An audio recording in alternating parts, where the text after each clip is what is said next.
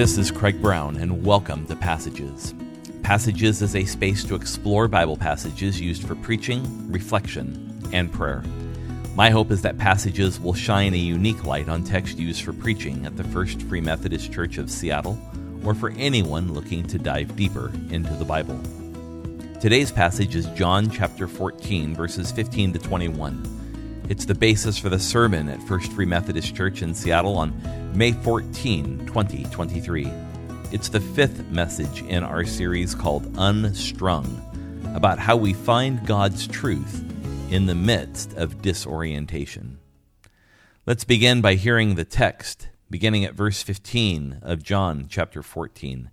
Jesus is speaking to his disciples, and he says, If you love me, you will keep my commandments. I will ask the Father, and he will give you another helper, so that he may be with you forever. The helper is the Spirit of truth, whom the world cannot receive, because it does not see him or know him. But you know him, because he remains with you and will be in you. I will not leave you as orphans. I am coming to you. After a little while, the world no longer is going to see me, but you are going to see me, because I live you also will live. On that day you will know that I am in my Father, and you are in me, and I in you. The one who has my commandments and keeps them is the one who loves me, and the one who loves me will be loved by my Father, and I will love him, and will reveal myself to him. We want to begin looking at these statements of Jesus about his love and how this love is related to the keeping of commandments. It's uh, primarily the theme of verse 15 and also verses 20 and 21 about love, obedience, and devotion. Jesus says, If you love me, you'll keep my commandments it, it's important that we examine the grammar of this verse very carefully because it is not communicating to us a condition of being loved. It is a more it's more about the evidence and the cause. In this case, if we love Jesus, it will be made manifest in our obedience. Obedience is the evidence of that love for Jesus. It's a value of behaviors above statements. And so, this teaching, especially in verse 15, is carried through to the end of the passage where Jesus speaks of this love once more in verses 20 and 21. It is this love that forms a, a triad of relationships between us, Jesus, and the Father. Now, take note here that Jesus uses the plural and not the singular when referring to his disciples. He doesn't tell his disciples as individuals what's going to happen. He talks to them as a group of people, as a group of individuals in verses 20 and 21, where he says, On that day you will know that I am in my Father, and you are in me, and I in you. Where it says, You are in me, that word you, that's translated, of course, in English, uh, is the second person pronoun. It's actually plural. And we don't have in English a plural and a singular difference between you except in uh, the American South, is known as y'all. And so when we're reading sometimes the translation of Greek into English, we lose uh, some of the nuances of the text. So in some ways, Jesus is saying this On that day, you will know that I am in my Father, and all of you are in me, and I in you. Jesus talks about how he is in the Father, and that's perfect love expressed in obedience. And that's what we've seen throughout the Gospel of John when Jesus talks about his relationship with the Father. Now, Jesus goes on and says, You are in me, which means perfect love expressed in obedience to Jesus. And then Jesus says, And I in you. Perfect love, again, expressed in obedience. This triad of relationships is so critically important for us to hear and pay attention to. Uh, Jesus elaborates even further. He says, that the one who has my commandments and keeps them. Notice the tense of those verbs has my commands and keeps them. These are the, the, the grammar here is so unusual in that he's not saying the, not the ones who will keep my commands or will keep them or is keeping my commands and is keeping them. he says, has my commands and keeps them is the one who loves me. There's a sense in which Jesus is helping us understand that this is an action that occurs in the past but moves into the present. It's part of the reality in which we live. And that obedience here is not a matter, is not a means, I should say, of being loved. It is the evidence of love. And this is such a critical orient, reorientation. This is about a graceful, loving relationship with God that leads to obedience. This is not about legalism. Loving Jesus by having and keeping his commandments is being loved by the Father. Jesus' love leads then to revelation as he gets to in the end of verse 21. He says, The one who loves me will be loved by my Father, and I will love him and will reveal myself to him. So, this is what the essence of the Son is in the Trinity. The essence of the Son is to be incarnate, to be revealed. So, when that love relationship is working, Jesus is incarnate among us, or is real in our midst, revealed, if you will. That opens a key passageway for us here that the love of God is not earned, but is evidenced.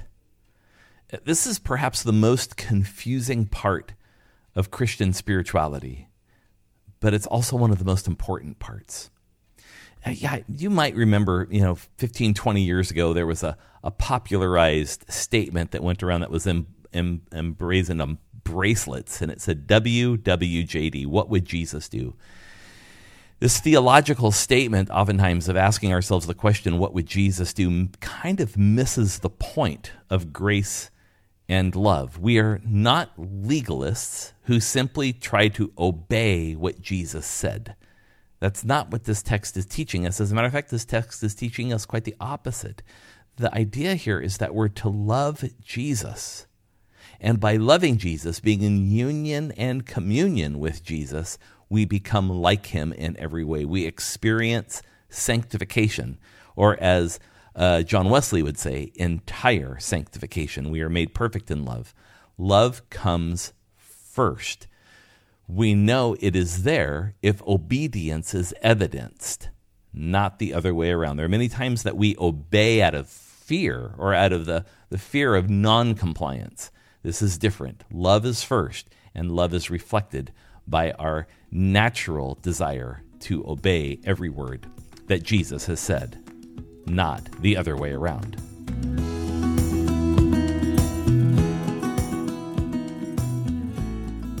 We turn our attention to the middle of this text in verses 16 and 17, where Jesus speaks of this helper. It says, I will ask the Father in verse 16, and he will give you another helper. God will give another helper. This is such a, in the New American Standard Bible, it's such a terrible translation, uh, with all due respect to the translators, because one can't blame them because this is an impossibly difficult word to translate out of Greek into English.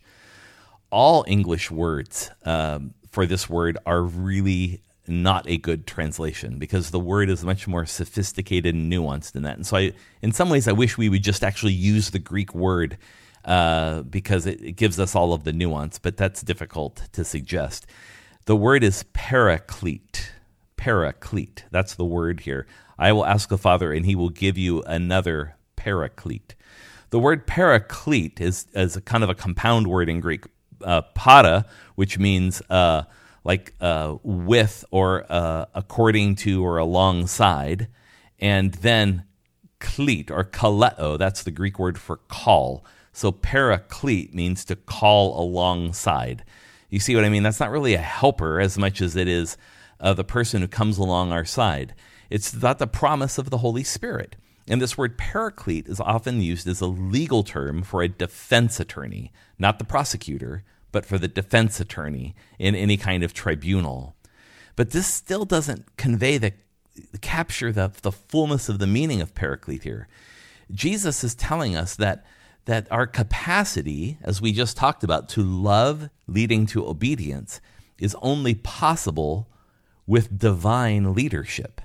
So the paraclete will come to not only support, but to lead the lives of believers in fulfilling their call to love. The paraclete is not given to the world writ large. It is given to those, Jesus says, who see him and know him. So, what's unique here about the paraclete is that the paraclete, he says, will remain with you and in you. Again, these are plural pronouns, not you as individuals, but we as a group. So the notion of individualism here is not present. As a matter of fact, when we hear Christians oftentimes talk about our bodies as a temple of the Holy Spirit or the Holy Spirit inhabits us, this is true, but only in as much as we're part of the community. There's never a promise about the Holy Spirit given to one person. Rather, the promise of the Holy Spirit, the paraclete, is that it's given to the community of Jesus. And something else to notice is that whenever the, the impartation of the Holy Spirit is spoken of, in at least within Jewish scriptures, what we commonly call the Old Testament, it's the, the Spirit of God came and went from people. It would oftentimes say that the Spirit of the Lord was upon somebody. And so the way in which the Spirit's presence was conveyed was always almost like an anointing resting upon them, and that Spirit could come and go. Note the change in prepositions here as John writes this gospel in Jesus' words. uses these words of with and in. Such important words to pay attention to. That the Spirit is with and in us. And that opens a key passageway. God calls us to be like Jesus and gives us the capacity to do so. You know, sometimes our false humility gets in the way here. We think that God can't do very much with us. When we say things like that, it's almost the same as telling God that God can't do something. And the community of Jesus has the paraclete, not individuals, but to the whole body of Christ, we've received the gift of the Holy Spirit. So our acts of community allow us to be formed into the image of Jesus. In the same way that God gives us prevenient grace, in other words, the grace that comes to us that leads us to the point of, of a breakthrough or salvation, God also gives us grace to experience that justification, that cleansing from sin, that sense of being renewed and saved by the Holy Spirit in the, the mighty name of Jesus. It's that same Holy Spirit, that same grace that comes to us in a sanctifying movement. And that's what Jesus is speaking of here is that the Spirit comes to come alongside us to help us become the very image of Jesus in the world. Such an important truth for us to hear. There's no going alone in this. There's no individualism about this. This is about how we either go together or we don't go at all in becoming very much in every way like Jesus.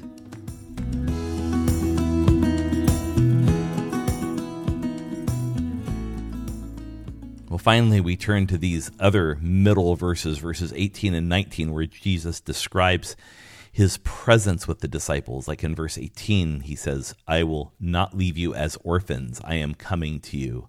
After a little while, the world will no longer see me, but you are going to see me because I live, you also will live.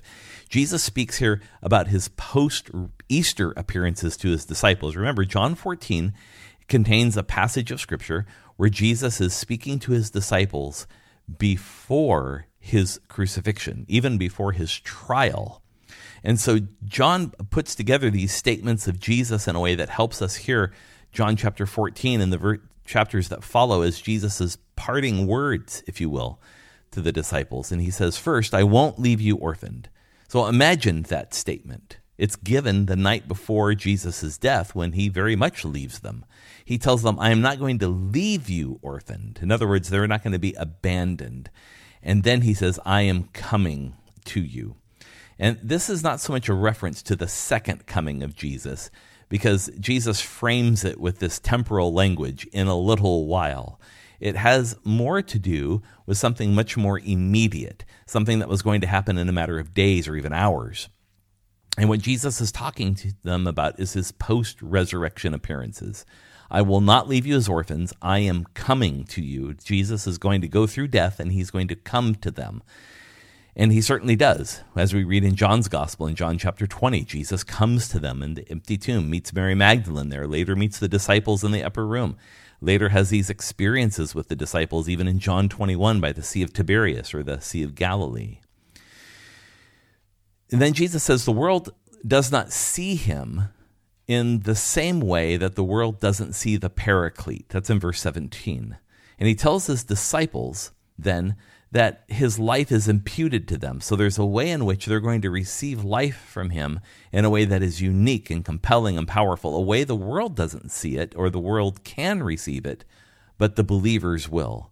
Jesus says, Because I live, you also shall live. Such a great and powerful promise Jesus delivers to these disciples just before his betrayal and crucifixion. There will be comfort, there'll be visions, there'll be grace for the season that they're about to face for the next three days. While Jesus is absent, they can have confidence of his return and in the ongoing presence of the Holy Spirit. That this passage outlines a dramatic act of provision by God for the life of the disciples going forward. This isn't a matter of a prophet coming and going. This is a matter of Jesus coming, coming to his disciples again after his resurrection, and then giving to them the gift of the Holy Spirit so that his presence might remain with them always. This opens a key passageway for us that God's essential nature is to love by giving. You know, here again, we read the story of God's self giving love in Jesus Christ and in the Holy Spirit. God is a God who gives. And if we're to hear the command of this passage correctly, it means the exact same thing for us. We are called to love by giving. This means that our, our goal in Christian, Christian spirituality is to love through the gifts that we give. In many ways, this is the essential act of obeying Jesus. It's not something he said alone, it's, of course, something he did, he embodied. And that's really our challenge as well. If God's essential nature is to love by giving, then our work as the followers of Jesus is to do the very much the same thing. Out of a deep love and affection for Jesus, it is to love this world by giving of ourselves to it. We're to be missionally minded people. We are not focused on the survival of institutions and structures and systems. That doesn't mean they're to be discarded, but our focus is always aligning those systems and structures so they advance the mission Jesus has given each and every one of us, which is to love by giving in the same way God has done for us. If you have comments or reflections, I'd love to hear them. You can visit my website, revcraig.com. Click on news on the upper right hand corner, and then on the drop down menu, you'll see podcast. If you click on that, then you can click on an individual episode and leave a comment. I'd love to hear from you. I'd also encourage you to visit our website, ffmc.org. It stands for First Free Methodist Church.org. Or to get our app at the Google Play Store or the Apple App Store. Our app is called FFMC. So you can learn more about free Methodism and how you can connect with our community. For now, I bid you all grace. Thanks for listening, and we'll see you next time.